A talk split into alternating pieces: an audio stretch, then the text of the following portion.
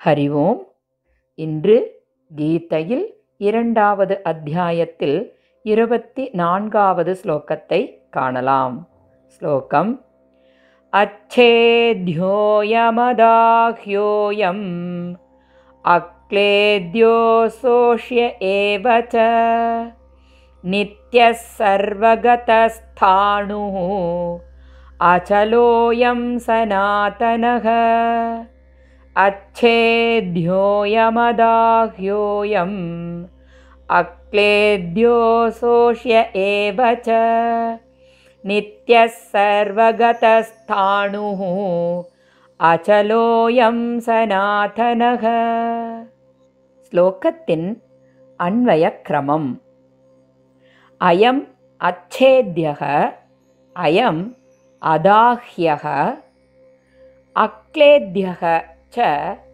அசோஷ்யக ஏவ அயம் நித்யக சர்வகதக அச்சலக ஸ்தாணுஹு சனாதனக ஸ்லோகத்தின் பாவார்த்தம் இந்த சரீரி வெட்டப்பட முடியாதது.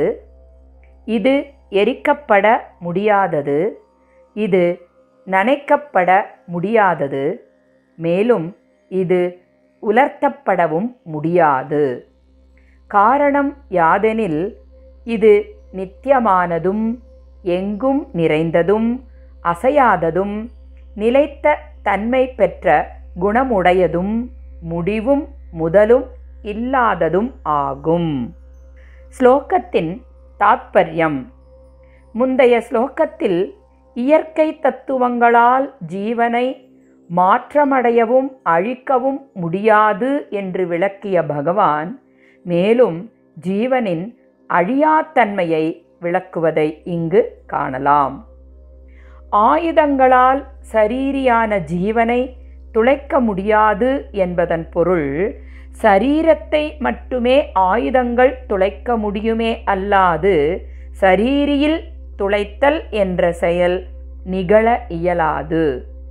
சரீரி அதற்கேற்ற பொருள் அன்று என்பதே இதன் கருத்தாகும். சரீரி எரிக்கப்பட முடியாது.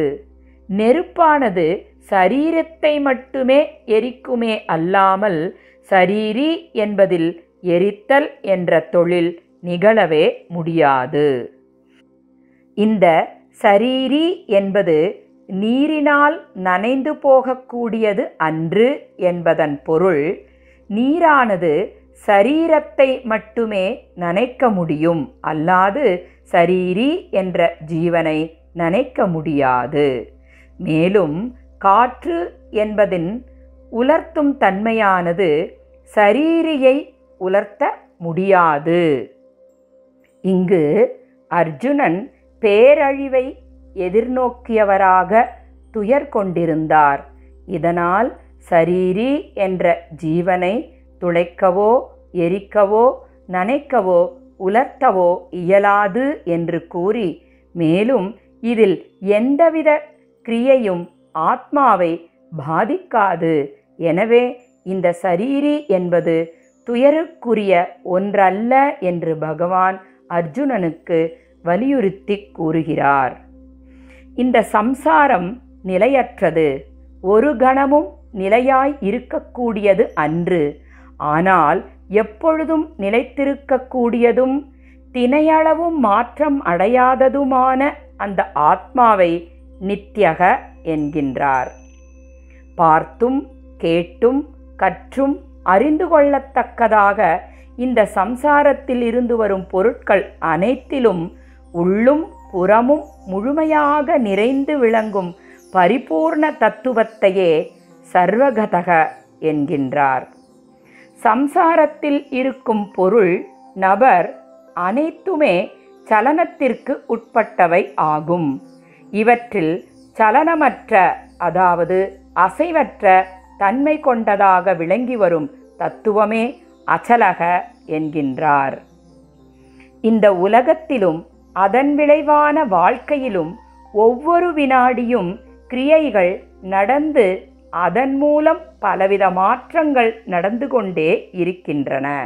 இப்படிப்பட்ட மாறுதல் அடையும் உலகில் செயலற்ற மாற்றமற்ற நிலையான தன்மையை கொண்ட தத்துவத்தை ஸ்தானுகு என்கின்றார்.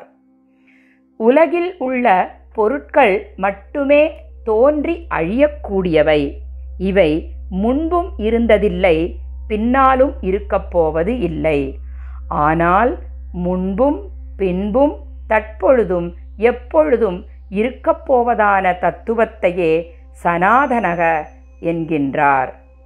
இவ்வாறு சரீரத்தில் உள்ள சரீரி என்ற ஜீவனை நித்யக சர்வகதக அச்சலக ஸ்தானுகு சனாதனக என்று விளக்குகிறார் பகவான்.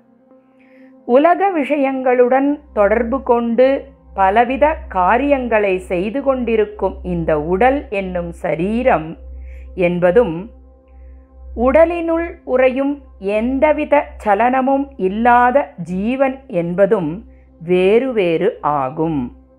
அதாவது சரீரி என்பதும் சரீரம் என்பதும் வேறு வேறு ஆகும்.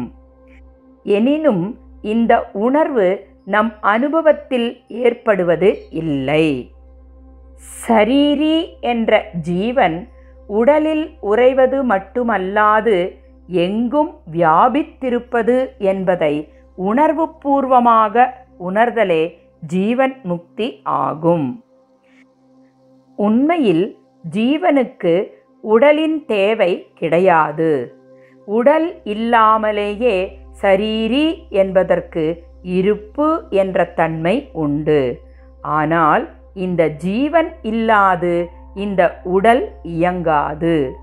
ஆனால் நாம் இந்த உடலையே நான் என்று உணர்ந்து கொண்டு இருக்கின்றோம். உண்மையில் உடலில் எப்பொழுதும் உறைந்திருக்கும் ஜீவனே நான் என்பதாகும். ஸ்தூல உடலோடு ஜீவனின் தொடர்பை பற்றி விளக்கிய பகவான் சூக்ஷ்ம உடலோடு உண்டான தொடர்பை பற்றி விளக்குவதை நாளை காணலாம். ஸ்ரீ கிருஷ்ணம் வந்தே ஜகத்குரும். ஓம் தத் சத்.